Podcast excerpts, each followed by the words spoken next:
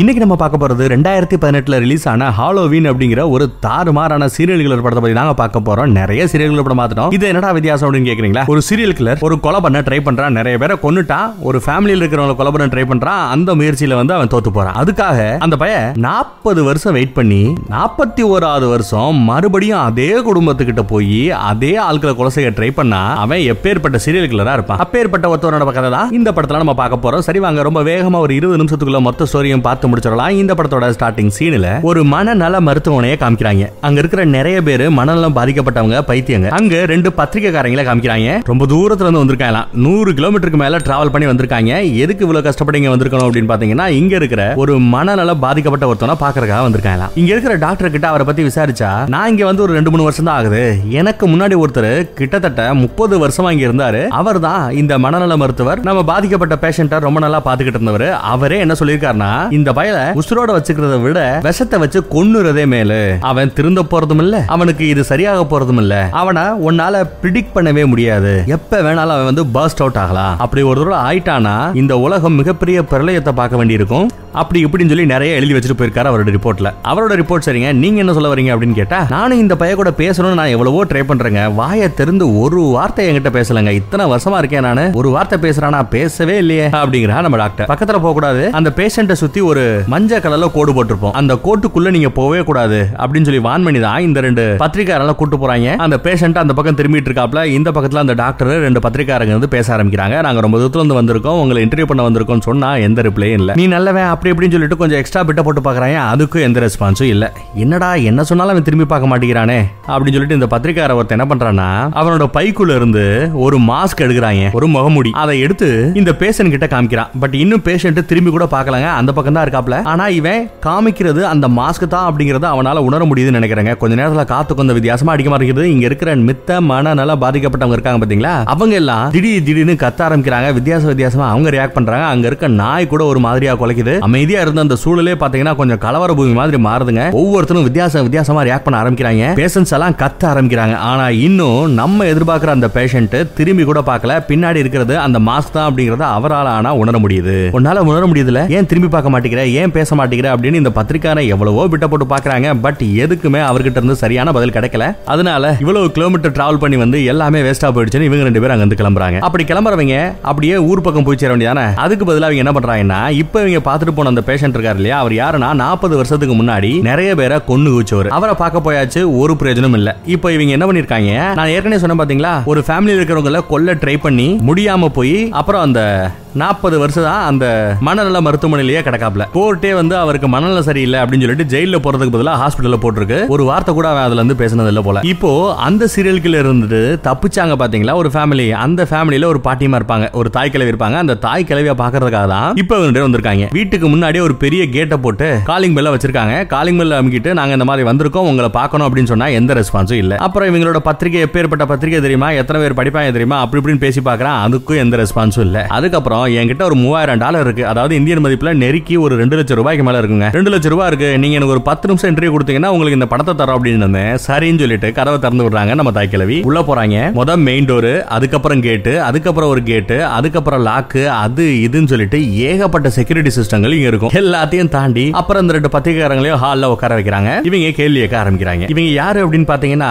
ரொம்ப நாளைக்கு முன்னாடி மிகப்பெரிய விஷயமா கேள்விப்பட்டிருப்போம் பாத்தீங்களா ஒரு கேஸ், அந்த மாதிரி கேஸ் வந்து 10 வருஷத்துக்கு முன்னாடி பெருசா பேசியிருப்போம், 20 வருஷத்துக்கு முன்னாடி பெருசா பேசியிருப்போம். அந்த மாதிரி பழைய கேஸை நோண்டி எடுத்துட்டு இப்போ அந்த கேஸ் சம்பந்தப்பட்டவங்க என்ன நிலைமையில இருக்காங்க அப்படிங்கறத பேப்பர்ல ரிலீஸ் பண்ற மாதிரி ஒரு டீம். அந்த டீம்ல இருக்கவங்க தான் அவங்க எல்லாமே. இப்போ அந்த வகையில 40 வருஷத்துக்கு முன்னாடி நடந்த அந்த இன்சிடென்ட் பத்தி, அந்த கேஸை பத்தி இப்போ நாங்க பத்திரிகையில போடலான்னு இருக்கோம். இது எல்லாம் கேட்டாங்கன்னா மத்தவங்களும் உங்க கதையை கேட்டாங்கன்னா அவங்க கொஞ்சம் விழிப்புணர்வா இருக்கிறதுக்கு வாய்ப்பு உண்டு. உங்க கதையை பத்தி சொல்லுங்களேன் அப்படின்னு கேட்டா என்ன சொல்றதுக்கு இருக்கு, கொல்ல வந்தா எப்படியோ நான் கடவுள் புண்ணியத்துல ஜெயிச்சிட்டேன், தப்பிச்சிட்டேன், அவ்வளவுதான், இதுல வேற என்ன இருக்கு அப்படிங்கிறாங்க இவங்க. அடுத்த கேள்வி என்ன கேக்குறாங்க, அதெல்லாம் சரி, பட் அந்த சம்பவத்துக்கு அப்புறம் உங்க குழந்தை உங்க கூட தான் இருந்தாங்க, கிட்டத்தட்ட 12 வருஷமா அந்த குழந்தைய நீங்க வளர்த்தீங்க, அந்த குழந்தையோட 12வது வயசு இருக்கும்போது சிறுவர் சீர்திருத்த பள்ளியில இருந்து வந்து இல்ல குழந்தைகள் காப்பகம்னு சொல்லுவோம் பாத்தீங்களா, அந்த மாதிரி குரூப் அங்கெல்லாம் அமெரிக்கால ரொம்ப ஃபேமஸ்ங்க. குழந்தைகளை யாராவது டார்ச்சர் பண்ணி வளர்த்தாங்கன்னா அவங்க வந்து அந்த குழந்தையை தூக்கிட்டு போயிடுவாங்க, அப்பா அம்மா கிட்ட இருந்தே பிரிச்சு எடுத்துட்டு போறதுக்கான உரிமைகள் அவங்க கிட்ட உண்டு. அவங்க வந்து இவங்க குழந்தைய வளர்க்கறது சரியில்லை, கொடுமைப்படுத்துறாங்க அப்படின்னு சொல்லிட்டு 12 வயசுல இவங்களோட குழந்தைய கூட்டிட்டு போயிட்டாங்களா. அதுக்கப்புறம் உங்க குழந்தைய எப்ப பாத்தீங்க,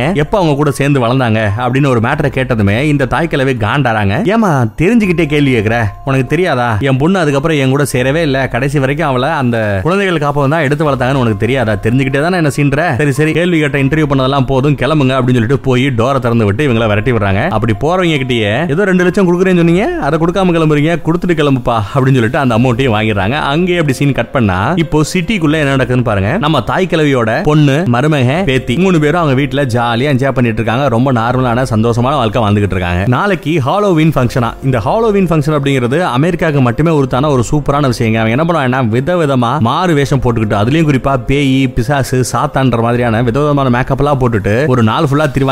நைட்டு ஃபுல்லா நடுராத்திரி ஃபுல்லா ஜாலியா திருவானுங்க. ஹாலோவீன் ஃபங்க்ஷன் சொல்லிட்டு நாம ஏன் கொண்டாடிட்டு ஒரு ஃபங்க்ஷன் நாளைக்கு ஆரம்பிக்கும் போது நம்ம ஊர்ல தீபாவளி பொங்கல் மாதிரி வச்சுக்கோங்களேன்.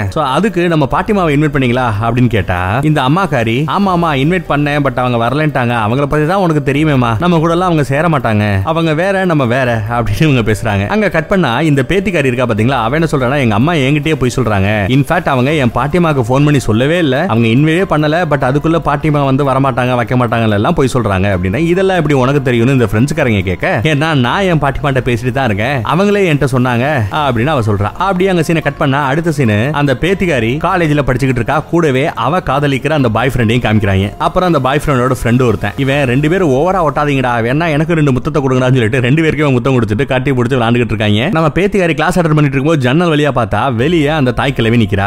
சரி அவளை பாக்குறதுக்காக சொல்லிட்டு கிளாஸ் முடிஞ்சதுமே கீழே வந்து பாட்டியும் பேத்தியும் பேசிக்கிறாங்க. எதுக்காக நம்ம பாட்டிமா வந்திருக்காங்கன்னா, இவங்களுக்கு அந்த பத்திரிகைக்காரங்கிட்ட இருந்து ஒரு 2 லட்சம் ரூபாய் பணம் கிடைச்சதுல, இவங்ககிட்ட பெருசா பணம் இல்லைங்க, ஒருவேளை அதையும் தாண்டி இப்ப இந்த மாதிரி எப்பயாவது ரொம்ப அரிதா கிடைச்சதுன்னா அந்த பணத்தை எடுத்துட்டு வந்து பேத்திக்கிட்ட தான் கொடுக்குறாங்க. அந்த மாதிரி தான் இங்கேயும் வந்து பேத்திகிட்ட கொடுத்துட்டு வாழ்க்கையை நல்லா என்ஜாய் பண்ணுமா, என்ன வேணுமோ எல்லாத்தையும் பண்ணுமா, பிடிச்சதை செய்யுமா, ஆனா உங்க அம்மா கிட்ட மட்டும் நான் பணம் கொடுத்தேன்னு சொல்லிடாத அப்படின்னு சொல்ல இந்த பேத்திகாரி ரொம்பவே நல்லவங்க. என்ன சொல்றானா, சரி சரி அடுத்து எனக்கு எஜுகேஷனுக்கு எல்லாம் நிறைய ஃபீஸ் கேட்பாங்க, அந்த மாதிரி எஜுகேஷன் ஃபீ கட்டு கேட்கும் போது நான் இதை கட்டிக்கிறேன் அப்படின்னு சொல்லிட்டு அவங்க சொல்லிடுறாங்க. அப்படி அங்க சீனை கட் பண்ணா இங்க நம்ம தாய்க்கிழவியை பாருங்க, சும்மா விதவிதமா கண்ணை எடுத்துக்கிட்டு அவங்க வீட்டு கொல்லப்புறத்திலேயே நிறைய பொம்மைகளை நிக்க வச்சு தாறுமாறா சுட்டுக்கிட்டு இருக்காங்க. அவங்களோட ஒவ்வொரு குறியும் வந்து மிஸ் ஆகவே இல்லைங்க, கரெக்டா சுட்டு தள்ளிக்கிட்டே இருக்காங்க. அதுக்கப்புறம் பார்த்தா அந்த மனநல மருத்துவமனையை காமிக்கிறாங்க. உள்ள இருந்து ஒரு பஸ் வெளியே போகுதுங்க. அந்த பஸ்ல கொஞ்சம் மனநலம் பாதிக்கப்பட்டவங்க போறாங்க. அதுலயும் குறிப்பா நம்ம படத்தோட வில்ல அந்த மனநல பாதிக்கப்பட்டவன் 40 வருஷத்துக்கு முன்னாடி சீரியல்கள இருந்தா பாத்தீங்களா, அவனையும் கூட்டிட்டு போறானுங்க. கூடவே நம்ம டாக்டர் கார்லயே அவரும் போறாரு. வண்டி அங்க இருந்து கிளம்புது. நம்ம தாய்க்கிழவி என்ன பண்றாங்கன்னா கையில துப்பாக்கி எடுத்து வச்சுட்டு அதே ஹாஸ்பிட்டலுக்கு வெளியே நிக்கிறாங்க. அவனை சுட்டு கொல்லிடணும் அப்படின்னு சொல்லிட்டு அவ்வளவு வெறி அவங்க கிட்ட இருக்குங்க. ஆனா அதை தாண்டி அவங்களுக்கு ஒரு அழுகை, ஏன்னா அவங்களால பண்ண முடியாது, இது வந்து கண்டிப்பா யாராலையுமே பண்ண முடியாதான், அவ்வளவு பாதுகாப்பா போற ஒருத்தவனை போய் எப்படி கொல்ல முடியும், அப்படி கொண்டுட்டாங்கன்னா இவங்களோட எதிர்காலம் என்ன அப்படின்னு சொல்லிட்டு நிறைய விஷயங்கள் இருக்கு இல்லையா. அதனால அவங்க கொல்லவும் முடியல, கொல்லாம இருக்கவும் முடியலன்னு சொல்லிட்டு ரொம்பவே கஷ்டப்பட்டு அழுதுகிட்டு இருக்காங்க, திணறிக்கிட்டு இருக்காங்க. அப்படி அங்க சீனை கட் பண்ணிட்டா மறுபடியும் இங்க சிட்டிக்குள்ள என்ன நடக்குதுன்னு பாருங்க. நம்ம பாய் ஃப்ரெண்டை இன்ட்ரோடியூஸ் பண்ணி வைக்கிறதுக்காக ஹாலோவீனுக்கு முந்தின நாள் நைட்டு ஒரு சின்ன பார்ட்டி. அம்மா, அப்பா, புள்ள, இந்த பாய் ஃப்ரெண்ட் சொல்லி எல்லாரும் உட்காந்து என்ஜாய் பண்ணிட்டு இருக்காங்க. பாட்டிமா மட்டும் மிஸ்ஸிங். அவங்களும் வந்துடுறாங்க. உன்னை யாருமா கூப்பிட்டது அப்படின்னு பார்த்தா நம்ம பொண்ணு தாங்க, பேத்தி தாங்க கூப்பிட்டுருக்கா. அவளும் வந்து உட்காராங்க, எல்லாத்தையும் ஜாலியா பேசிட்டு இருக்காங்க.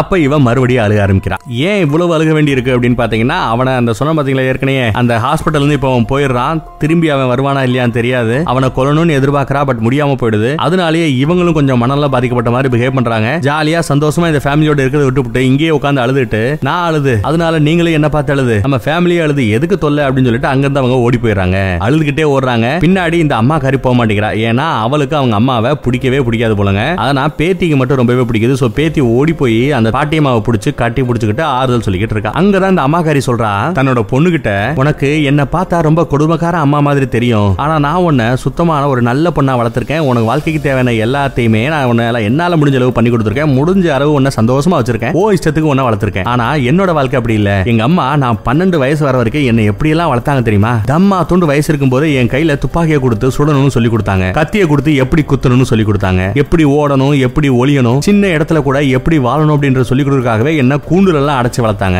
அப்படின்னு அவங்க எப்படி எல்லாம் கஷ்டப்பட்டாங்க, ஏன் தன்னோட அம்மாவை அவங்க வெறுக்கிறாங்க அப்படிங்கிற அந்த பழைய கதையெல்லாம் சொல்றாங்க. பிளாஷ்பேக்ல அங்கங்க வந்து வந்து போகுது. இந்த புருஷகார வந்து ஆறுதலா முத்தம் கொடுக்குறான். அப்படியே அங்க சீனை கட் பண்ணா இந்த பக்கத்துல நடக்குன்னு பாருங்க. ஒரு காரு சம்பந்தமே இல்லாம ஒரு காரை காமிக்கிறாங்க. ஒரு அப்பாவும் பிள்ளையும் வண்டியில போயிட்டு இருக்காங்க. அப்படி போயிட்டே இருக்கும்போது எதுக்க எவனோ ஒருத்தன் நடு ரோட்ல வந்து நிக்கிறாங்க. அதுக்கப்புறம் பார்த்தா இது யாரும் தெரியுதா, எல்லாமே அந்த மனநலம் பாதிக்கப்பட்ட பைத்தியங்க. அந்த வண்டி இவங்க எடுத்துட்டு போன அந்த வண்டி வந்து ஆக்சிடென்டா நிக்குது. பைத்தியக்காரங்க எல்லாருமே பாத்தீங்கன்னா அங்கேயே அப்படியே பேய் மாதிரி அப்படியே சுத்திக்கிட்டே உலாவிட்டே திறானுங்க. இப்ப வந்தார் பாத்தீங்களா, இவர் என்ன பண்றாரு, அப்படியே வண்டிக்குள்ளேயே ஏறா தம்பி அப்படின்னு சொல்லிட்டு யாராவது இங்க அடிபட்டு இருக்காங்களா அப்படின்ற செக் பண்றதுக்காக கீழே இறங்குறாங்க. கீழே இறங்கின மனுஷன் திரும்பி வரவே இல்லை. அப்புறம் இந்த பையன் போலீஸுக்கு கால் பண்றான். கால் பண்ணி இந்த மாதிரி ஒரு ஆக்சிடென்ட் இருக்கு, இந்த இடத்துல நாங்க நிக்கிறோம் வைக்கிறோம் சொல்லும் போது உங்க அப்பா எங்க, உங்க அப்பா பக்கத்திலே இருப்பா, எங்கிட்ட தனியா போயிடாதப்பா அப்படின்னு அந்த போலீஸ்காரன் சொல்ல, இவனும் சரின்னு சொல்லி கீழே இறங்கிட்டு டாடி டாடி அப்படின்னு சொல்லிட்டு வெளியவே தேடி போயிட்டே இருக்காங்க. ஆனா விவரமானவன் இவனும் சின்ன வயசுலயே வேட்டையாடலாம் அவங்க அப்பா சொல்லி கொடுத்துருக்காரு போலங்க. கையில துப்பாக்கி வச்சுக்கிட்டே சுத்தி திரியா அப்பா அப்பான்னு சொல்லி தேடி போறாங்க. ஒரு இடத்துல ஒரு போலீஸ்காரன் ரொம்பவே கொடூரமான நிலைமையில சாகர நிலைமையில கிடக்கா. அவனை பார்த்து இவங்க போறாங்க. ஆபீசர் உங்களுக்கு என்னாச்சு அப்படின்னு அவங்க கேட்க,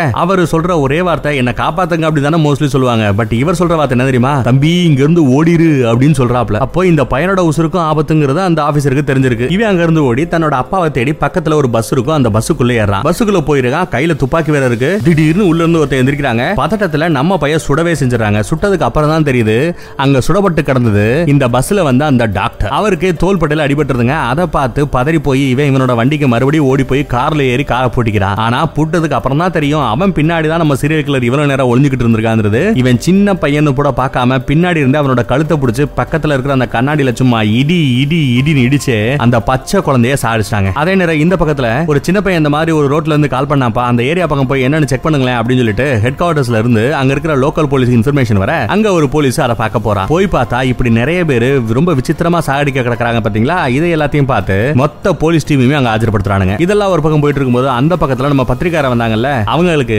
இந்த கொலகாரங்கிட்டையும் பேச முடியல, அந்த கொலகாரட்ட மாட்டின நம்ம தாய் கிழவிகிட்டையும் பெருசா இன்ஃபர்மேஷன் இல்ல. அதுக்கப்புறம் இவங்க ஒரு சுடுகாட்டுக்கு போறாங்க. அங்க ஒரு கல்லறையா பாக்குறாங்க. அந்த கல்லறை யாரோட நினைக்கிறீங்க, நம்ம சீரியல் கில்லர் ஒருத்தர் இருக்கான் பாத்தீங்களா, அவனோட தங்கச்சியோட தாங்க. இந்த பையன் மொத கொலை பண்ணதே தான் கூட பிறந்த தங்கச்சியை தானா. அப்படி அவளை கொல்லும்போது அவளோட தலையில வெட்டியிருக்கான், அப்புறம் கழுத்து எடுத்திருக்கான், அதுக்கப்புறம் பின்னாடி இருந்து வெட்டினதுனால அந்த பொண்ணோட முதுகெலும்பு இருக்கு பாத்தீங்களா, அதுலயே குத்தி அந்த முதுகெலும்பு மட்டுமே தனியா பேத்து எடுத்திருக்கானா. ரொம்ப கொடூரமா கொண்டு இருக்கான். அப்படி செத்து போன தங்கச்சியோட கல்லறை தான் இது. இதையாவது பார்த்துட்டு போட்டோ எடுக்கலாம் தான் வந்திருக்கும் சொல்லிட்டு அதை எடுத்துக்கிட்டு இருக்காங்க. அப்படி எடுத்துக்கிட்டு இருக்கும்போது அங்க ரொம்ப தூரத்துல மரத்தோரமா ஒருத்தவன காமிக்கிறாங்க. இது யாருன்னு தெரியுதாங்க, நம்ம சீரியல் கில்லர் தான் இப்போ இங்க வந்திருக்கான். அப்படியே அங்க சீனை கட் பண்ணா இங்க அந்த அடிபட்டவங்கள ஒன்னு ரெண்டு பேர் எஸ்கேப் ஆயிருப்பாங்க. நம்ம டாக்டருக்கு வந்து சோல்டர்ல அடிபட்டிருந்ததுல அவரை கொண்டு போய் ஹாஸ்பிட்டல் அட்மிட் பண்ணிருக்காங்க. இன்னும் அவருக்கு மயக்கம் தெரியல. அவருக்கு மயக்கம் தெளிஞ்சாதான் அவர் எப்படி அப்படி கடந்தாரு, யார் அந்த ஆக்சிடென்ட் பண்ணது, உள்ள இருந்த அந்த பேஷண்ட் எல்லாம் எப்படி நம்ம பிடிக்கிறது, அந்த லட்சியம் எல்லாம் தெரிய ஆரம்பிக்குங்க. அதே நேரம் அந்த பஸ்லயே பேஷண்டோட லிஸ்ட் இருந்திருக்கு. அந்த லிஸ்ட்ல நிறைய பேர் சாதாரண பைத்தியங்கள் இல்ல மனநலம் பாதிக்கப்பட்டவங்க. ஆனா ஒருத்த மட்டும் தான் பின்னணி வந்து குற்ற பின்னணி இருந்திருக்கு. அது யாரு அப்படின்னு பார்த்தா நம்ம சீரியல் கில்லர் தான். 40 வருஷத்துக்கு முன்னாடி ஒரு ஹாலோவீன் டேட் அன்னைக்கு, அதான் இந்த மார்வேஷம் எல்லாம் போட்டு கொண்டாடுவாங்க பாத்தீங்களா, அந்த நாள்ல தான் நிறைய பேரை கொன்னு இருக்கான். கரெக்டா அவனும் இந்த வண்டியில வந்திருக்கான். அவனை இப்ப காணோம். சோ அவன் தான் வாண்டட் ஏதாவது பண்ணிருப்பானோ அப்படின்னு சொல்லிட்டு நம்ம போலீஸ் யோசிக்கிறாங்க. ஆனா இவன் கூட ஒரு கற்பனை போலீஸ் வருவான். அந்த கற்பனை என்ன சொல்றான், ஏய் நீ என்னப்பா ஓவரா டிஸ்கஸ் பண்ற, ஓவரா கற்பனை பண்ற, அதுக்காக நாளைக்கு நடக்க போற அந்த ஃபங்க்ஷனை நிப்பாட்ட முடியுமா, ஊர்க்காரங்க எல்லாம் பயங்கரமா ஜே ஜேன்னு ரெடியா இருக்காங்க, இதெல்லாம் ஒரு மேட்டர்னு சொல்லி இதை தெரியாம சொல்லி மக்கள் எல்லாத்தையும் பீதி அடைய செய்ய வேண்டாம் அப்படின்னு அந்த கற்பனை சொல்றான். அப்படி அங்க சீனை கட் பண்ணா மறுபடியும் இங்க நம்ம பத்திரிக்காரங்க ரெண்டு பேரை காமிக்கிறாங்க. பாத்ரூமுக்கு போறாங்க நம்ம பத்திரிக்காரி. ஊர் பக்கம் போறதுக்காக தான் இப்ப கிளம்பிட்டு இருக்காங்க. அப்படி பாத்ரூம்ல உட்காந்துட்டு இருக்கும்போது திடீர்னு ஒருத்தர் வராங்க. இவங்க பாத்ரூம் முன்னாடி நிக்கிறான். யாரோ ஒருத்தவங்க முன்னாடி நிக்கிறாங்க தெரியுது. யார் வெளியே நிக்கிறீங்க யார் வெளிக்கிறீங்க பயந்துகிட்டு இருக்கும் போது வெளியே இருந்தே தட்ட ஆரம்பிக்கிறாங்க. அந்த கதவை உடைக்க ஆரம்பிக்கிறான். அதே நேரம் எங்கடா உள்ள போன நம்ம பத்திரிக்கைக்காரியை காணமே அப்படின்னு சொல்லிட்டு அந்த இன்னொரு பத்திரிக்காரன் உள்ள வராங்க. முதல்ல அந்த கடைக்குள்ள போய் பாக்குறான். கடையில வேலை பார்த்த ரெண்டு பேருமே அங்க செத்து போய் கிடக்காங்க. அதுக்கப்புறம் பாத்ரூம் பக்கம் போய் பார்த்தா இங்க நம்ம மனநலம் பாதிக்கப்பட்ட அந்த சீரியல் கில்லர் இருக்கான். அவன் பார்த்ததுமே அந்த பத்திரிக்காரனை போட்டு அடி அடின்னு அடிக்கிறாங்க. அதுக்கப்புறம் இந்த பத்திரிக்காரியை வேற கொல்றதுக்காக ட்ரை பண்ணிட்டே இருக்கான். அதுல ஒரு கட்டத்துல அந்த பத்திரிக்காரனை அடி அடின்னு அடிச்சு அவன் தலையை போட்டு சோத்துல சும்மா சத்து சத்து சத்துன்னு முட்டை வைப்பான் பாருங்க. அப்படியே கொஞ்ச நேரத்துல அவன் மூஞ்சி ஃபுல்லா ரத்தமாகி ஒரு இடத்துல அப்படியே மூச்சு திணறத்தின செத்து கிடக்கிற ட்ரை பண்ணிக்கிட்டு இருக்கான். சாக ட்ரை பண்ணிக்கிட்டு இருக்கான். அதே நேரம் இந்த பக்கத்துல அந்த பொண்ணையும் அப்படியே அழகா கழுத்தை பிடிச்சி மேல தூக்கி அப்படியே நெரிப்பா இருப்பாருங்க. மூச்சு முட்டி கொஞ்ச நேரத்துல அவளும் அங்க செத்து போறா. ரெண்டு பேருமே சாகிறத மாத்தி மாத்தி பாத்துக்கிட்டு ஒன்னா அந்த பத்திரிக்காரங்க வேலை பார்த்தாங்க. இப்ப ஒன்னா செத்தே போறாங்க. இந்த மேட்டர் எல்லாம் அப்படியே நியூஸ்ல ஓடிக்கிட்டு இருக்க நம்ம தாய்க்கிலே வந்து நியூஸை கேட்டதுக்கு அப்புறம் தான் அவங்களுக்கு தெரிய வருது, ஆஹா அவன் தப்பிச்சிட்டான், நாளைக்கு ஹாலோவீன் ஃபங்க்ஷன் வேற இருக்கு, கண்டிப்பா எல்லாருமே போட்டு தள்ளிடுவான் அப்படின்னு இவங்க பயப்படுறாங்க. இவங்க வீட்லயே ஒரு ரிமோட் மாதிரி ஒன்னு இருக்குங்க. அந்த ரிமோட் ஆன் பண்ணா இவங்க வீட்டோட ஹால்ல அந்த கிச்சன் செட்டப் இருக்கும் பாத்தீங்களா, ஒரு டேபிள். அந்த டேபிள் தானா மூவ் ஆகுது. கீழே ஒரு பெரிய ரகசிய ரூமே வச்சிருக்கா. இந்த நிலநடுக்கம் வந்தா போய் ஒளிஞ்சுக்கிறதுக்கு. யாராவது ஒரு கொலகார உள்ள வந்துட்டானா அவனுக்கு பயந்துகிட்டு கீழே ஒளிஞ்சுப்பாங்க பாத்தீங்களா, அதுக்காகவே இந்த ரகசிய அறையை நம்ம தாய்க்கிழவி கட்டியிருக்கா போல. அந்த ரேஞ்சுக்கு இப்ப பாதுகாப்பு உணர்வே அவளை டார்ச்சர் பண்ணிட்டு இருக்குன்னு நினைக்கிறேன். அதே நேரம் இங்க சிட்டிக்குள்ள நம்ம அம்மா காரை காமிக்கிறாங்க. வீட்டுக்குள்ள போறா. வீட்டுக்குள்ள சம்திங் ராங்னு புரிஞ்சுக்கிறாங்க. பட் ஒரு வித்தியாசம் தெரிய மாட்டேங்குது. புருஷங்கார வரா. அதுக்கப்புறம் பார்த்தா திடீர்னு மேல இருந்து நம்ம தாய்க்கிழவி வந்து ஹேண்ட்ஸ் அப் அப்படின்னு சொல்லி கையவே துப்பாக்கி மாதிரி காமிக்க இவங்க பயப்படுறானுங்க. என்ன வீட போட்டு வச்சிருக்க, கதவை திறந்து வச்சிருக்க, ஜன்னலை திறந்து வச்சிருக்க, ஜன்னலுக்குள்ள இருந்து அசால்ட்டா உள்ள இறங்கிட்டேன். இந்நேரம் இடத்துல ஒரு சீரியல் கில்லரோ ஒரு திருடனோ வந்திருந்தான்னா அவங்க எல்லாருமே கொண்டு இருக்க மாட்டானா? ஏன் இப்படி சேஃப்டி இல்லாம இருக்கீங்க அப்படின்னு சொல்லிட்டு திட்டிக்கிட்டு இருக்காங்க நம்ம பாட்டிமா. அதுக்கப்புறம் நீங்க இங்க இருக்கக்கூடாது, ஏன் வீடுதான் ரொம்ப சேஃபா இருக்கும், உடனே வாங்க அப்படின்னு கூப்பிட்டா அவ வரமாட்டேங்கிறா. அதுக்குள்ள இந்த புருஷகாரை ஏன் அப்படி பண்ணிட்டு இருக்கீங்க, பேசாம என் வீட்டை விட்டு வெளியே போங்க அப்படின்னு சொல்ல மருமகனையே துப்பாக்கி மணியில நிப்பாட்டுறா. இதெல்லாம் பார்த்து மக ரொம்ப காண்டாரா, உனக்கு பைத்தியம் முத்தி போச்சுமா, தயவு செய்ய இங்க இருந்து போறையா இல்ல போலீஸ் கூப்பிடவா அப்படின்னு சொல்லிட்டு இவங்களை காப்பாத்த வந்த நம்ம தாய்க்கிழவியை விரட்டியே விட்டுறானுங்க. அப்புறம் அந்த தாய்க்கிழவி எங்க போயிருக்காங்கன்னு பாருங்க, அந்த பத்திரிக்கையாளர் ரெண்டு பேர் செத்து போனாங்க பாத்தீங்களா, அந்த இடத்துக்கு இன்ஃபர்மேஷன் தெரிஞ்சு அவங்க போறாங்க, போலீஸ்காரங்க போறாங்க, எல்லாத்தையும் விசாரிக்கிறாங்க. நிலவ மோசமாயிடுச்சு, இதே மாதிரி போயிட்டு இருந்தா எத்தனை பேர் அவன் கொல்ல போறானோ அப்படின்னு சொல்லிட்டு இவங்க பதறிக்கிட்டு இருக்காங்க. இப்ப நான் சொன்ன பாத்தீங்களா அந்த ஹாலோவீன் ஃபங்க்ஷன் நடக்குது. நம்ம பத்திரிக்காரங்களை எதுக்கு அவன் கொண்டானா, அவங்க கிட்ட தான் இந்த சீரியல்களுக்கு தேவையான அந்த முகமூடி இருக்கு. அவங்களோட கார் டிக்கில கிடக்கும், அதை எடுத்துக்கிட்டு இவன் போட்டுக்கிட்டு அந்த கூட்டம் எல்லாமே மாறுவேஷம் போட்டு திரிறாங்க இல்லையா, அதே கூட்டத்துக்குள்ள இவனும் ஐக்கியம் வராங்க. இவன் அந்த மாஸ்க் போட்டுட்டு இருக்கிறது வித்தியாசமா தெரியாது, ஏன்னா எல்லாருமே மாஸ்க் போட்டு எல்லாருமே மாறுவேஷத்தை திரிறதுனால ஒன்னும் பெருசாவே வித்தியாசம் தெரியாது. ஆயா திரிறா, அசால்ட்டா ஒரு வீட்டுக்குள்ள போறா, ஒரு கிளவி அங்க வேலை பார்த்துட்டு இருக்கு, அந்த கிளவிய கிச்சன்ல வச்சே சும்மா அடி அடி அடின்னு அடிக்கிறான். கையில கிடைச்சது சுத்தியல், சுத்தியில வச்சு அடிச்சு இந்த கிளவிய கொண்டுட்டான். அதுக்கப்புறம் அந்த கிச்சன்ல ஒரு கத்தி கிடக்கும், சுத்தியில கீழே போட்டுட்டு கத்தி எடுத்துட்டு அடுத்த வீட்டுக்கு போறான். அங்க ஒருத்தவங்க போன்ல பேசிட்டு இருக்காங்க, போன்ல ஏதோ ஒரு நலம் விரும்பி இந்த மாதிரி ஒரு சீரியல் கில்லர் ஏரியா பக்கம் எஸ்கேப் ஆயிட்டானா, கதவெல்லாம் முடிக்கிறியா அப்படின்னு சொல்லிட்டு அட்வைஸ் பண்ண அவங்க ஐயோ அப்படியா, நல்ல வேலை சொன்னமா, இந்த கொஞ்ச நேரத்துல எல்லாத்தையும் முடிடுவேன் பாரு அப்படின்னு சொல்லிட்டு போனை வச்சுட்டு போய் மூணுமா இல்லையா, அதை விட்டு தேவையில்லாத புறணி பேசிக்கிட்டு இருந்தா அந்த கேப்புக்குள்ள நம்ம தலை உள்ள பூந்துட்டாப்ல, உள்ள பூந்து அவ பின்னாடியே போய் அடிச்சு சாகடிக்கிறா. இந்த கொத்தெல்லாம் எங்கிட்ட நடந்துட்டு இருக்க, அந்த பக்கத்துல நம்ம பேத்திக்காரியும் அந்த பாய் ஃப்ரெண்டையும் காமிக்கிறாங்க. ரெண்டு பேருமே ஒரு மாதிரி, அவன் வந்து பொம்பளை மாதிரியும் இவன் வந்து ஆம்பளை மாதிரியும் வேஷம் போட்டுட்டு அந்த ஃபங்க்ஷனை சிறப்பா கொண்டாடிக்கிட்டு இருக்காங்க. ஆட்டம் பாட்டம் கொண்டாட்டம்னு சிறப்பா போயிட்டு இருக்கும்போது அவளுக்கு ஒரு போன் கால் வருது. போன்ல இந்த பக்கம் பேசுறது யாருன்னா அந்த பேத்திக்காரியோட ஃப்ரெண்டு. அவ ஒரு வீட்டுல பேபி சிட்டிங் பண்றதுக்காக, ஆயாமா வேலையை பார்ட் டைமா பண்றதுக்காக வந்திருக்கா. அவகிட்ட சரிமா நீ யாவது என்ஜாய் பண்ணுங்க, எனக்கு வேலை இருக்கு, நான் ஆயாமா வேலை பார்க்கணும்னு சொல்லிட்டு போனை கட் பண்ணிட்டு அந்த பாத்துக்கிற வந்திருப்பாங்க பாத்தீங்களா ஒரு சின்ன பையனை, அவனை படுக்க வச்சுட்டு கீழே போறாங்க. கீழே போனவங்க சும்மா இருப்பாங்களா என்ன, போன் பண்ணி அவங்களோட பாய் ஃப்ரெண்ட் ஒருத்தன் அவனை கூப்பிட்டு இருக்காங்க. அதே நேரம் இங்க பார்ட்டியில சிறப்பா போயிட்டு இருக்க இடத்துல நம்ம பாய் ஃப்ரெண்டு தேவையில்லாம முன்ன பண்ண தெரியாத ஒரு பொண்ணை கிஸ் பண்ணிக்கிட்டு இருக்கான். அதை நம்ம ஹீரோயின் பாத்துடுறாங்க, பார்த்துட்டு பயங்கரமா காண்டாயி அழுகுறாங்க. அப்புறம் இவங்க கூட சண்டை போடுறாங்க. அந்த பையன் சாதாரண கிஸ்ன்னு சொன்னதுக்கு அப்புறம் இவ கூட பிரேக்கப், அவன் ரொம்ப தெளிவா சொல்லிட்டா எனக்கு இதெல்லாம் செட் ஆகாது, பிரேக்கப் பண்ணலாம் சொன்னதுமே அவனோட சுயரூபத்தை காமிக்க ஆரம்பிக்கிறான். நம்ம ஹீரோயின் கையில போன் இருக்குல்ல, அந்த போனை எடுத்துட்டு பக்கத்துல ஏதோ சாப்பிடறதுக்கு வெட்டுறது ஐட்டங்க அதுக்குள்ள தூக்கி வீசிடுறாங்க. ரொம்ப ரஃபா பிஹேவ் பண்றான், என்னடா இவ்வளவு மோசமா இருக்க, உன்ன போய் நான் லவ் பண்ண பாரு அப்படின்னு சொல்லிட்டு கோமா அவனை திட்டிட்டு அங்க இருந்து போறாங்க. அதே நேரம் இங்க அந்த பேபி சிட்டிங் பாத்துட்டு இருக்கா பாத்தீங்களா, அவ போன் பண்ணி கூப்பிட அவளோட பாய் ஃப்ரெண்ட் ஒருத்தங்க வந்துடுறான். ரெண்டு பேரும் கொஞ்சம் ஒண்ணு மணி திரிறாங்க. அப்படி பேசிட்டே இருக்கும்போது மேல இருந்து அந்த சின்ன பையன் ஓடி வரான். ஓடி வந்து பூகிமேன் இருக்காரு, ரூமுக்குள்ள பூகிமேன் வந்துட்டாரு, எனக்கு பயமா இருக்கு, வாங்க வாங்கன்னு கூப்பிடுறா. இவங்க ரெண்டு பேரும் சரி குழந்தை பேய் பேய்னு பயப்படுது போல, பேய் எல்லாம் ஒண்ணு இல்லப்பா, நான் வா நான் வீட்டுக்கு கூட்டு போறேன், ஒரு ரூம்ல போய் நான் செக் பண்றேன் பாருன்னு சொல்லிட்டு ரூமுக்குள்ள போய் செக் பண்ணி பார்த்துட்டு ஒண்ணு இல்லப்பா, வாப்பா வாப்பா படுப்பான்னு சொல்லி படுக்க வைக்க ட்ரை பண்றாங்க. அதே நேரம் அந்த பாய் ஃப்ரெண்டு கீழே போய் இந்த வீடு அவங்க சம்பந்தமே இல்லாத வீடு, ஏதோ ஒரு வீட்டுல பார்ட் டைமுக்கு வேலை பார்க்க வந்தவங்க, அங்க ஒரு பைக் இருக்கும், அந்த பைக்கை ஓட்டுறதுக்கு எப்படி இருக்குன்னு சொல்லிட்டு உட்காந்து பார்த்து செக் பண்ணிக்கிட்டு இருக்கான். அதே நேரம் இந்த பக்கத்துல அந்த பொண்ணு அந்த குழந்தைய தூங்க வைக்கிறேன் தூங்கிட்டு இருக்கும் போது அந்த துணி மூடுற துணி எல்லாம் வைக்கிற கபோர்டு இருக்கும் பாத்தீங்களா, அந்த கபோர்டை கொஞ்சம் மூடுங்க அதுக்குள்ள தான் பேய் வரும் அப்படின்னு சொல்ல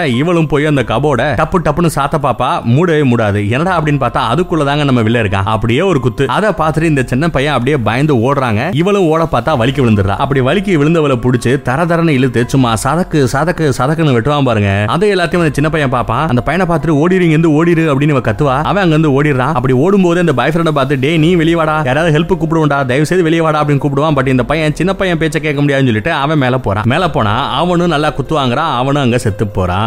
இங்க ஓடுன அந்த பையன் சத்தம் போட எல்லாருமே வெளியிருந்த மக்கள் எல்லாம் ஒண்ணு சேர்ந்துறாங்கன்னு நினைக்கிறேன். போலீஸுக்கு இன்ஃபர்மேஷன் போகுது. போலீஸும் அதே நேரம் இந்த பக்கம் வந்துடுறாங்க. அந்த வீட்டுக்குள்ள போய் பாக்குறாங்க. போய் பார்த்தா அந்த ஆயாமா வேலை பார்க்க வந்தவ செத்து போய் கிடக்கா. அதுக்கப்புறம் அந்த பாய் ஃப்ரெண்டு செத்து போய் கிடக்கா. இதெல்லாம் செக் பண்ணிட்டு இருக்கிற அந்த போலீஸ்காரனுக்கு பின்னாடியே நம்ம வில்ல நிக்கிறான். அதை அந்த வீட்டுக்கு வெளியே இருக்கிற நம்ம தாய் கிழவி பாத்துறாங்க. கையில துப்பாக்கி இருக்கு இல்லையா, அந்த துப்பாக்கி வச்சு சுட்டா அவன் சாக மாட்டேங்கிறான். என்னடான்னு பார்த்தா நம்ம தாய் கிழவி சுட்டது அவனோட கண்ணாடி, கண்ணாடியில அவனோட பிம்பம் தெரியும் பாத்தீங்களா, அதை தான் சுட்டுருக்கா. இந்த பையன் அசால்ட்டா இறங்கி வராங்க, ஓட கூட மாட்டிக்கிறாங்க. அப்படியே இறங்கி வரான், அவனோட கழுத்திலேயே சுட்டுறாங்க நம்ம தாய் கிழவி. அதுக்குள்ள வந்து எஸ்கேப் ஆறான் போல. அப்படியே துப்பாக்கி எடுத்துட்டே போயிட்டே இருக்கும்போது அதே நேரம் நம்ம போலீஸ்காரன் வர. ரெண்டு பேரும் துப்பாக்கி வச்சுட்டு எதுக்கு நிக்க, ஒரு செகண்ட் விட்டுருந்தா ரெண்டு பேருமே சுட்டுக்கிட்டு செத்து போயிருப்பாங்க. நல்ல வேலைங்க இவங்க துப்பாக்கியை திரும்பும் போது கரெக்டா அது இந்த போலீஸ்காரனோட மூஞ்சில பட்டிருக்கும். மூஞ்சில படாம கொஞ்சம் அவன் எதுக்கு நின்று இருந்தானா கண்டிப்பா சுட்டுருப்பாங்க. ஒரு நல்ல வேலை ரெண்டு பேருமே எஸ்கேப் ஆயிடுறாங்க. அதுக்கப்புறம் மித்த போலீஸ் டீம் எல்லாமே வந்துட்டாங்க. எல்லாருமே செக் பண்ணி பார்த்துட்டு இருக்காங்க. மொத்த டீம் வந்துருச்சு. அது வேற நல்ல விஷயம். அந்த ஹாஸ்பிட்டல்ல ஒரு டாக்டர் அப்படியே மயங்கி கிடந்தாரு பாத்தீங்களா, அவரும் முடிச்சாப்ல அவருங்க வந்துட்டாரு. அவர் வந்துதான் எப்படி இந்த ஆக்சிடென்ட் ஆச்சு அப்படிங்கறத எக்ஸ்பிளைன் பண்ண ஆரம்பிக்கிறாங்க. ஆக்சுவலா நம்ம சீரியல் கில்லர் தான் அந்த ஒரே நேரத்திலேயே அந்த பஸ்ஸுக்கு வந்து செக்யூரிட்டியா வந்திருக்கவனும் சரி, அந்த பஸ்ஸை ஓட்டிக்கிட்டு இருந்த டிரைவரையும் சரி, ரெண்டு பேரையும் அட் டைம்ல அட்டாக் பண்ணிட்டான். அதனால பஸ் நில தடுமாறி இப்படி ஆக்சிடென்ட் ஆயி போச்சு அப்படினால எக்ஸ்பிளைன் பண்ணிட்டு இருக்கும்போது நம்ம தாய் கிழவியை பார்த்துட்டு ரொம்பவே ஆர்வமாயிரா நம்ம டாக்டர். ஓடி போய் அவங்க கிட்ட பேசுறான், தான் யாருங்கிறத இன்ட்ரோடியூஸ் பண்ணிட்டு, இந்த மாதிரி உங்களை கொல்ல ட்ரை பண்ண அந்த பைய எவ்வளவோ தடவை நான் ட்ரை பண்ணிட்டேங்க, ஒரு தடவை கூட என்கிட்ட ஒரு வார்த்தை பேசினதே இல்ல, எப்படியாவது அவனை பேச வச்சிருன்னு சொல்லி எவ்வளவு ட்ரை பண்ண தெரியுமா, எதுவுமே முடியாம போயிடுச்சு, ஒருவேளை உங்களை பார்த்தா ஏதாவது பேசுவானோ இல்லையோன்னு சொல்லிட்டு அவனை பத்தியே பேச ஆரம்பிக்க. அவனை பேசுறது விடியா, இன்னைக்கு நைட் அவட்ட அவன் என் கண்ணுல சிக்கனா சுட்டே கொன்னுடுவேன் அப்படின்னு சொல்லிட்டு நம்ம தாய்க்கிழவி பேசுறா. கூடவே அந்த போலீஸ்காரனும் ஆமா ஆமா இதெல்லாம் கோர்ட்டு கேஸ்னு போயிட்டு இருக்க கூடாது, போட்டு தள்ளிடணும் பேசிட்டு இருக்கானுங்க. இதெல்லாம் அந்த டாக்டர் கேட்டுட்டு இருக்காப்ல. அப்படியே அங்க கட் பண்ணா இந்த பக்கத்துல நம்ம ஹீரோயின், அதான் அந்த பேத்திகாரி பாய் ஃப்ரெண்ட் கூட பிரேக்அப் பண்ணிக்கிட்டு நடந்து போறாள். தனியா நடந்து போக முடியாதுன்னு சொல்லிட்டு அந்த பாய் ஃப்ரெண்டோட ஃப்ரெண்ட் இவளுக்கும் ஃப்ரெண்ட் அவங்க கூட சேர்ந்து அப்படியே நடந்து போயிட்டே இருக்காங்க. அந்த பையன் என்ன பண்றான் தெரியுமா, இப்படி போனா ரொம்ப தூரமா நடக்கணும், எனக்கு ஷார்ட்கட் தெரியும் வா அப்படின்னு சொல்லிட்டு எங்கேயோ ஆளே இல்லாத ஒரு காட்டுக்குள்ள புதருக்குள்ள அந்த பொண்ணை கூட்டிட்டு போறான். அதே நேரம் அந்த பக்கத்துல தாய்க்கிழவி போலீஸ்காரங்க எல்லாரும் போய் யார் வீட்டு கதவை தட்டுறாங்கன்னு பாருங்க, அவங்களோட பொண்ணு வீட்டு கதவை தட்டுறாங்க. நடந்த மேட்டர் எல்லாம் சொல்றாங்க, சீரியல் கில்லர் எஸ்கேப் ஆயிட்டா, நம்மளை கொல்றதா அவனோட அல்டிமேட் கோலா இருக்குன்னு சொல்ல இவங்க தன்னோட பொண்ணுக்கு நம்ம தாய்க்கிழவியோட பேத்திக்கு போன் பண்ண ட்ரை பண்ணாங்கன்னா அந்த போன் தான் ஐஸ்கிரீம் மாதிரி ஏதோ ஒன்னு தூக்கி போட்டாலும் அந்த பாய் ஃப்ரெண்ட் போன்ல பிடிக்க முடியல, இவங்க எல்லாம் பதறாங்க. அதே நேரம் அங்க தனியா கூட்டிட்டு போய் நம்ம ஹீரோயின் கிட்டயே தப்பா நடக்க ட்ரை பண்றா அந்த ஃப்ரெண்ட். டேய் ஏன்டா அப்படி பண்ற, நீ எல்லாம் நல்லவனாச்சடா, ஏன்டா அப்படி பண்றன்னு கேட்டா, ஆமா நீ பிரேக்அப் பண்ணல அப்ப நீ ஃப்ரீ தானா அப்படின்னு கேட்டா, ஃப்ரீயானா நீ கூப்பிட்டா வந்துருவனா அப்படின்னு சொல்லிட்டு சாமையா திட்டிட்டு, நான் நடந்தே போறேன் தனியா, நீ பேசாம இங்க தனியாவே போய் தொலை அப்படின்னு சொல்லிட்டு திட்டிட்டு போறாவ. இவன் தனியா உட்காந்து கத்திக்கிட்டு இருக்கான், என்ன மன்னிச்சுக்க என்ன மன்னிச்சுக்கன்னு சொல்லிட்டு இருக்கிற. அதே நேரம் பின்னாடி பார்த்தா நம்ம சீரியல் கில்லர் வந்துடுறாங்க. அப்புறம் என்ன சதக்கு சதக்குதா அங்க இருந்து தப்பிச்சு போறதுக்காக வெளியே ஒரு கேட்டு கிடக்குங்க. அந்த கேட்டு மேல ஏற ட்ரை பண்ணும்போது அவன் போட்டுக்கிற அந்த காஸ்டியூம் கேட்டுக்கு கீழே இருக்கிற ஒரு கம்பிக்குள்ள புத்தி அப்படியே இழுத்துக்கிட்டு நிக்கும். இவன் மேல அந்த பக்கம் குதிக்க முடியாம இந்த பக்கமும் இறங்கினா இவன் கொண்டுடுவானு சொல்லிட்டு கதறிக்கிட்டே தெரியுமா, கதறவன் பின்னாடியில இருந்து கத்தி எடுத்து சதக்க சதக்கதா அவன் அங்க செத்து போறான். அவனோட சத்தத்தை கேட்டு நம்ம ஹீரோயின் மறுபடியும் ஓடி வந்து பார்த்தா அவன் இப்படி கொடூரமா சாடிக்கப்பட்டதையும் கொன்ன அந்த ஆளையும் பாக்குறாங்க. அவன் போட்டிருந்த அந்த முகமுடியும் பாக்குறா, பார்த்து அப்படியே கதறி அழுதுகிட்டு காப்பாத்துங்க காப்பாத்துங்கன்னு அங்க சுத்தி இருக்கிற எல்லா வீட்டோட கதவையும் தட்டி ஒரு வழியா கூட்டத்தை சேர்த்துட்டா. அதுக்குள்ள நம்ம போலீஸ் இந்த மேட்டர் தெரிஞ்சு வந்து இவங்களை காப்பாத்திடுறாங்க. அந்த கேப்புக்குள்ள நம்ம தாய்க்கிழவி என்ன பண்ணிட்டானா, அந்த வீட்டுல இருக்க ரொம்பவே சேஃப் இல்ல, அதனால நான் போலீஸ் கிட்ட சொல்லிருக்கேன் பேத்தியை கண்டுபிடிச்சா என் வீட்டுக்கு கூட்டு வந்துருவாங்க, அதே மாதிரி நீங்களும் என் வீட்டுக்கு வாங்க அப்படின்னு சொல்லி வீட்டுக்கு கூட்டு வந்தாச்சு. மகளையும் மருமகளையும் அந்த ரகசிய அறை ஒண்ணு இருக்கு பாத்தீங்களா, அதை திறந்து விட்டு உள்ள கூட்டு வரா. உள்ள என்ன இருக்குன்னு பாருங்க, அவ்வளவு பெரிய இடம், படுக்கிறதுக்கு இடம் இருக்குங்க, அங்க சாப்பிட்டதுக்கு அதாவது கிட்டத்தட்ட ஒரு வருஷத்துக்கு தேவையான சாப்பாடு. எப்பவுமே கெட்டு போகாத பொருள்லாம் தேன்னு சொல்லுவாங்க பாத்தீங்களா, அந்த சுத்தமான தேனு கெட்டு போகாத பொருட்கள் இது எல்லாத்தையுமே பாக்கெட் பாக்கெட்லா பாட்டில் பாட்டிலா அடிக்க வச்சிருக்கா. சோ இதுக்குள்ளேயே கதவு மூடிட்டு இருந்தா கூட ஒரு வருஷத்துக்கு இருக்க முடியும். அதையும் தாண்டிங்க ஒரு கபோர்ட ஓபன் பண்ணா வித விதமா கன் இருக்குங்க, வில்லெல்லாம் வச்சிருக்கா, சின்ன துப்பாக்கி பெரிய துப்பாக்கின்னு எல்லாமே வச்சிருக்கா.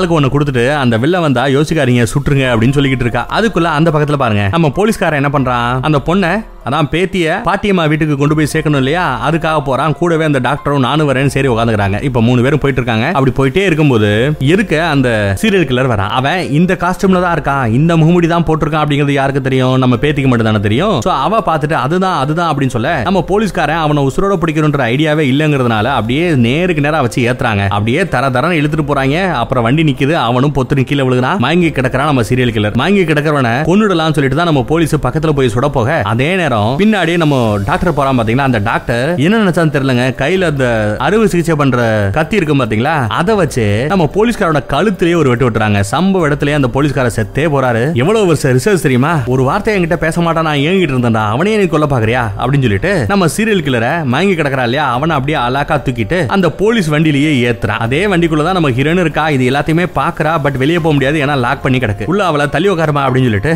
இங்க மயங்கி கிடக்குற அந்த சீரியல் கில்லரை உள்ள தள்ளி விட்டுட்டு அங்க உள்நோக்கத்தையே சொல்றாங்க. ஆக்சுவலா அந்த பயதாங்க அந்த பஸ் ஆக்சிடென்ட் பண்ணது, இவனை தப்பிக்க விடணும் அப்படிங்கறது அந்த டாக்டரோட எண்ணம். இன்ஃபேக்ட் சம்டைம்ஸ் என்ன ஆகும்னா, இந்த மாதிரி ஒரு சீரியல் கில்லர்னால அவங்க மட்டும் சாக மாட்டாங்க, அவங்க மட்டும் மனநலம் பாதிக்க மாட்டாங்க, அவங்க கிட்ட போராடி உசுறு பயத்தை காமிச்சு 1-2 பேர் தப்பிச்சு போயிருப்பாங்க பாத்தீங்களா, அவங்களோட வாழ்க்கையை அது புரட்டி போட்டுரும். அவங்க ஒண்ணு எல்லாத்துக்கும் பயந்துகிட்டு வீட்டுக்குள்ளேயே முடங்கி கிடப்பாங்க, இல்ல நம்ம தாய்க்கிழமை மாதிரி ஏகப்பட்ட செக்யூரிட்டி சிஸ்டம்ஸ் எல்லாம் செட் பண்ணி வச்சுக்கிட்டு அவங்க வாழ்க்கையே அப்படியே ஒரு மாதிரியா மாறி போயிடும். இது ஒண்ணு அப்படின்னு பாத்தீங்கன்னா இந்த மாதிரி மனநல பாதிக்கப்பட்ட கொடூரமான நார்மலான ஆட்களை பாத்துக்கிற டாக்டர்ஸ் இருக்காங்க பாத்தீங்களா, அவங்களே சில நேரம் இவங்க மாதிரியே பேஷண்ட் மாதிரியே இவங்களும் சைக்கோவா மாறிறானுங்க போல. அப்படிதான் இந்த டாக்டரும் சைக்கோவா மாறி இருக்காருங்க. தன்னோட ரிசர்ச்சுக்காக அவனை எப்படி பேச வைக்கிறது, 40 வருஷத்துக்கு முன்னாடி சீரியல்களா இருந்தவன் 39 வருஷம் 40 வருஷம் பாத்தீங்கன்னா எதுவுமே பண்ணாம ஒரு வார்த்தை பேசாம அமைதியா இருந்திருக்கான். அவனை மறுபடியுமே தூண்டி விடுறது எப்படி அப்படின்னு சொல்லிட்டு தான் ரிசர்ச் பண்ணிக்கிட்டு இருந்தது.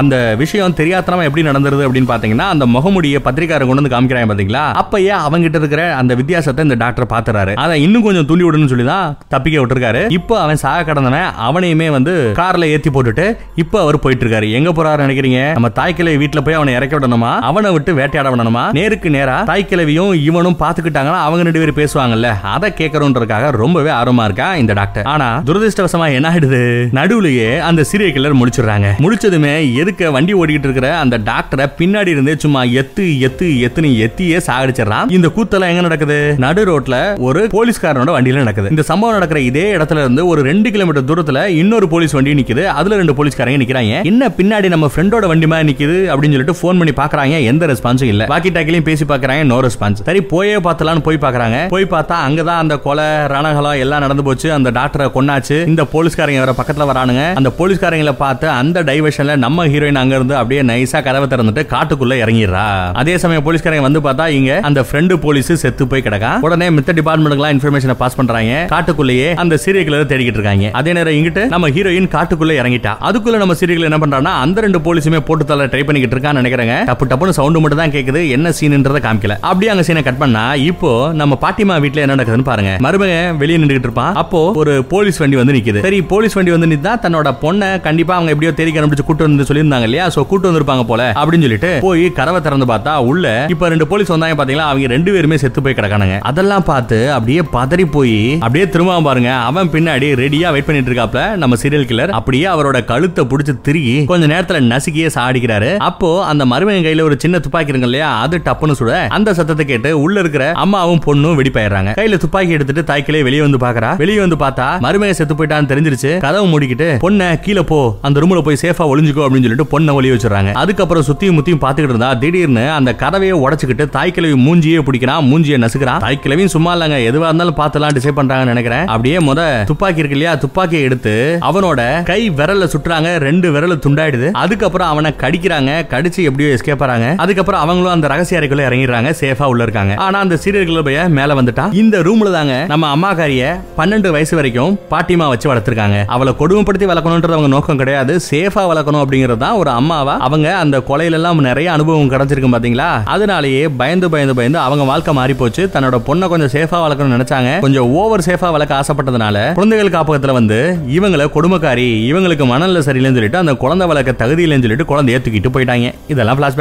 இப்போ நம்ம பாட்டிமா கீழே இருந்து மேல இருக்கிறவனை சுட்டு தள்ளிக்கிட்டே இருக்கா. திடீர்னு பார்த்தா எந்த சதமும் இல்ல. ஒருவேளை அந்த துப்பாக்கி பட்டு அவன் செத்து போயிட்டானா இல்லையான்னு செக் பண்றதுக்காக நம்ம பாட்டிமா போறாங்க. ஒவ்வொரு ரூமா செக் பண்றாங்க. எல்லா இடத்துலயுமே ரகசியமா இந்த ஜெயில போடுவோம் பாத்தீங்களா கேட், அந்த மாதிரி ரகசிய கேட் எல்லாம் வச்சிருப்பாங்க போல. ஒவ்வொரு இடத்துலயும் போய் செக் பண்ணிட்டு அந்த இடம் சேஃபா இருந்தா ஒரு பட்டன் அமுக்குவாங்க, டப்புன்னு வந்து அது முடிக்கிறோம். சோ இப்படி சேஃபான இடத்தெல்லாம் கவர் பண்ணிக்கிட்டே போறாங்க. அந்த வில்லனை எப்படியாவது பிடிக்கணும்ன்றதா அவங்களோட அல்டிமேட் கோல். அப்படியே போயிட்டே இருக்காங்க. அதே நேரம் அந்த பக்கத்துல காட்டுக்குள்ள ஓடிக்கிட்டு இருந்தாங்க பாத்தீங்களா, அந்த பேத்திக்காரி ஒரு இடத்துல வந்து விழுகுறா. எங்க விழுகுறான்னு தெரியுதா, நம்ம பாட்டிமா துப்பாக்கியை சுட்டு பிராக்டிஸ் பண்ணுவாங்க பாத்தீங்களா, அந்த இடத்துல வந்து விழுகுறா. அங்க நிறைய பொம்மைகள் கொடூரமா துப்பாக்கி எல்லாம் சுட்டு ஒரு மாதிரியா விகாரமா கிடக்கும் பாத்தீங்களா, அந்த பொம்மைகளை பார்த்தே அவ கதறா. அதுக்கப்புறம் அவளுக்கே தெரிய வருது, ஆஹா இது நம்ம பாட்டிமா வீடு ஆச்சுன்னு சொல்லிட்டு அந்த வீட்டுக்குள்ள போறா. இதெல்லாம் வெளியே நடக்குது. அதே நேரம் வீட்டுக்குள்ள நடக்குதுன்னு பாருங்க. இங்கேயும் நிறைய அந்த துப்பாக்கி சுடுற அந்த ட்ரெய்னிங்காக பொம்மையெல்லாம் வாங்கி வச்சிருப்பா. அந்த பொம்மைகளுக்கு நடுவுலயே நம்ம சீரியல் கில்லர் ஒளிஞ்சிட்டு இருந்திருக்கா. அவன் டப்புன்னு வெளியே வர்றான், கிளவியை சுட்டுக்கொள்ள பாக்குறான். அப்புறம் துப்பாக்கியால சுட்டது பத்தாதுன்னு சொல்லிட்டு கையில கத்தி கிடைச்சிருக்கும், அந்த கத்தியை வச்சு குத்த பாக்க அப்ப நடந்த சமயத்துல மேல இருந்து தாய் கிளவி பொத்துன்னு கீழே விழுந்துடுறாங்க. அதை அவன் எட்டி பார்த்துட்டு இருக்கிற அதே நேரம் இந்த பக்கத்துல இருந்து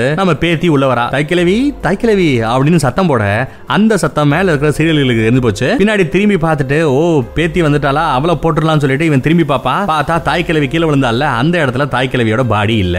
சரி அப்படின்னு அவன் கீழே இறங்கி வருவான். அதே நேரம் இங்க தான் பொண்ணோட சவுண்ட் கேட்டு கீழே ரகசிய அறையில ஒளிஞ்சிட்டு இருக்கிற அம்மாக்காரி போய் அந்த இதை திறந்து விட்டுட்டு பொண்ணையும் கூட்டிட்டு மறுபடியும் அதுக்குள்ளேயே போய் ஒளிஞ்சுக்கிறாங்க. அந்த சீரியல்ல ரொம்ப விவரங்க. கீழே ஏதோ லைட்டா அவங்களோட முழங்கல் சத்தம், மூச்சு விடுற சத்தம் எல்லாம் அவனுக்கு கேட்க கீழே ஏதோ ஒரு ரகசிய அறை இருக்கு அப்படிங்கறது தெரிஞ்சுக்கிட்டு அதையே அவன் அடிச்சு நொறுக்க பாக்குறான், திறக்க பாக்குறாங்க. அதுக்குள்ள நம்ம பேத்தி அப்புறம் அம்மாக்காரி 2 பேரும் எவ்வளவு நேரம் தான் கதறிக்கிட்டே இருப்பாங்க. அம்மாக்கு தான் ஆல்ரெடி நிறைய ட்ரைனிங் அவ கொடுத்திருக்கால, 12 வயசு வரைக்கும் நம்ம தாய்க்கிழவி ட்ரைனிங் கொடுத்திருக்கா. துப்பாக்கி எப்படி யூஸ் பண்ணணும் சுடணும்ன்றதெல்லாம் அவளுக்கு தெரியுங்கிறதுனால ஒரு துப்பாக்கி எடுத்து கன்னை லோட் பண்ணிட்டு துப்பாக்கி துப்பாக்கி எடுத்து நேரா வெயிட் பண்ணிட்டே இருக்கா. அதே நேரம் கதவு திறக்கப்படுது. ஆனா கதவு திறக்கிற இடத்துல அந்த சீரியல் கில்லர் வரமாட்டேங்கிறான். ஏன்னா இவகிட்ட துப்பாக்கி இருக்கிறது அவனுக்கு தெரியும், வந்தா சுற்றுவா அப்படிங்கறது அவனுக்கு தெரியும், வராம நிக்கிறாங்க. பட் இவ என்னதான் நம்ம பாட்டியோட வளர்ப்பு சூப்பரா 12 வயசு வரைக்கும் இருந்தாலுமே அதுக்கடுத்த ஒரு 20 வருஷம் பாத்தீங்கன்னா இவ்வளவு தானே வளர்ந்தாரா. அதனால பழைய தைரியமும் தெனாவட்டும் எதுவுமே இல்லாம போக பயப்படுறாங்க. கையில துப்பாக்கி இருக்கு ஆனா சத்தமோடு சொல்றாங்க, அம்மா வந்து காப்பாத்துமா, என்னால என் கையில துப்பாக்கி இருக்குமா ஆனா என்னால சுட முடியலமா, சுடுற ரேஞ்சுக்கு எனக்கு தைரியம் இல்லமா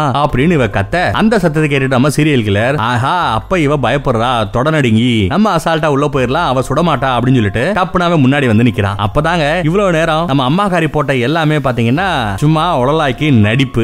இவனை இப்படி நேருக்கு நேரா வந்து நிக்க வைக்கணும்ன்றதுக்காக இவங்க போட்ட பிளான் தாங்க அது. மாட்டினடா மாவனே அப்படின்னு சொல்லிட்டு சும்மா துப்பாக்கி எடுத்து டாப்னு போடுறாங்க. அந்த வில்லனோட வாயிலேயே சுடுதுங்க புல்லட். அதுக்குள்ள அவங்கிட்ட பின்னாடியே இருட்டுக்குள்ள நம்ம தாய்க்களே ஒளிஞ்சுக்கிட்டு இருப்பா, கையில கத்தி இருக்கும். அந்த கத்தியை எடுத்து அவனை குத்த போக அதுக்குள்ள அவன் விசாராகி நம்ம தாய்க்கிழவையே அடிக்க இவங்க ஒரு கிச்சன் பக்கம் போய் விழுவாங்க. அங்க ஒரு வடை சட்டி இருக்கும், அந்த சட்டியை வச்சு ஒரு போடு பொத்துன்னு அவங்க அந்த ரகசிய அறைக்குள்ளேயே அவன் வந்து விழுகிறான். அவன் விழுந்ததுமே பொண்ணையும் பேத்தியும் சீக்கிரம் மேல வாங்க அப்படின்னு கூப்பிட்டு வராங்க. மேல போறாங்க. அப்படி ஏறும்போது அம்மாக்காரி மேல ஏறும்போது காலை பிடிச்சுக்கிறான், விடவே மாட்டேங்கிறாங்க. அவ்வளவு ஸ்ட்ராங்கா பிடிச்சுக்கிறா, 2 லேடிஸும் சேர்ந்து அவளை தூக்க முடியலங்க. அப்போ கீழே ஒரு கத்தி கிடக்கும், நம்ம தாய்க்கிழை வச்சிருந்த கத்தி. அந்த கத்தியை எடுத்து இந்த பேத்தி மொதோதரவை அந்த சீரியல் கில்லரோட உடம்புல ஒரு குத்து, அதுக்கப்புறம் கையில ஒரு வெட்டு. அதனால அவன் விட்டுறாங்க. அப்படியே 3 லேடிஸும் மேல போயிடுறாங்க. போனதுமே நம்ம அம்மாக்காரி என்ன பண்றான்னு பாருங்க, அங்க ஒரு இந்த பஸ்ல எல்லாம் கியர் போடுறதுக்குன்னு வச்சிருப்பாங்க பாத்தீங்கன்னா, அந்த மாதிரி ஒரு கியர் மாதிரி ஒண்ணு இருக்குங்க. அந்த கியரை போட்டு அப்படியே இங்கிட்ட ஒரு அழுத்து அழுத்துனா கிரில் கேட் மாதிரி ஒண்ணு டப்புன்னு வந்து மூடுதுங்க. அப்புறம் அந்த தாய்க்கிளை போய் இன்னொரு பக்கத்துல ஒரு சுவிட்ச் அமுக்கி விடுறா. அதை அமுக்கி விட்டா இந்த வீட்டுக்குள்ள கீழே இருக்கிற அந்த ரகசிய அறைக்குள்ளன்னு நிறைய இடத்துல திடீர்னு கங்கு மாதிரி ஒண்ணு ஃபார்ம் ஆகுதுங்க. இங்க வச்சுதான் நம்ம அம்மாக்காரி சொல்றாங்க, இது ஒண்ணு நமக்கான பாதுகாப்பு அறை இல்லமா, நம்ம பிரச்சனைன்னு வந்தா போய் ஒளிஞ்சுக்கிற இடம் இல்ல, அது போய் ஆக்சுவலா இது ஒரு டிராப்பு. டிராப் என்னன்னு தெரியும்ல, காட்டுக்குள்ள வந்து சிங்கத்தை பிடிக்கிறதுக்காக டிராப் போடுவாங்க, கரடியை பிடிக்கிறதுக்காக டிராப் போடுவாங்க பாத்தீங்களா, அந்த மாதிரி இவனை பிடிக்கிறதுக்காக நாங்க போட்ட பொறி வலை அப்படிங்கிறாங்க. இவனுக்காகவே இந்த ரூமை பிரத்யேகமா பண்ணி வச்சிருக்காங்க. ஒரு கால் இவன் உள்ள வந்து மாட்டிக்கிட்டு இவனை லாக் பண்ணிட்டோம்னா அவனை எப்படி கொல்லணும்ன்றத 40 வருஷத்துக்கு முன்னாடியே நம்ம தாய்க்கிழவி யோசிச்சிருந்திருக்கா. எல்லா இடத்துலயுமே பாத்தீங்கன்னா கேஸ் சப்ளையும் செட் பண்ணி வச்சிருக்காங்க. ஆன் பண்ணதுமே நிறைய கேஸ் லீக் ஆக ஆரம்பிக்குது. அதே மாதிரி கங்கையும் ஆன் பண்ணி விட்டா பாத்தீங்களா கொஞ்ச நேரத்துல.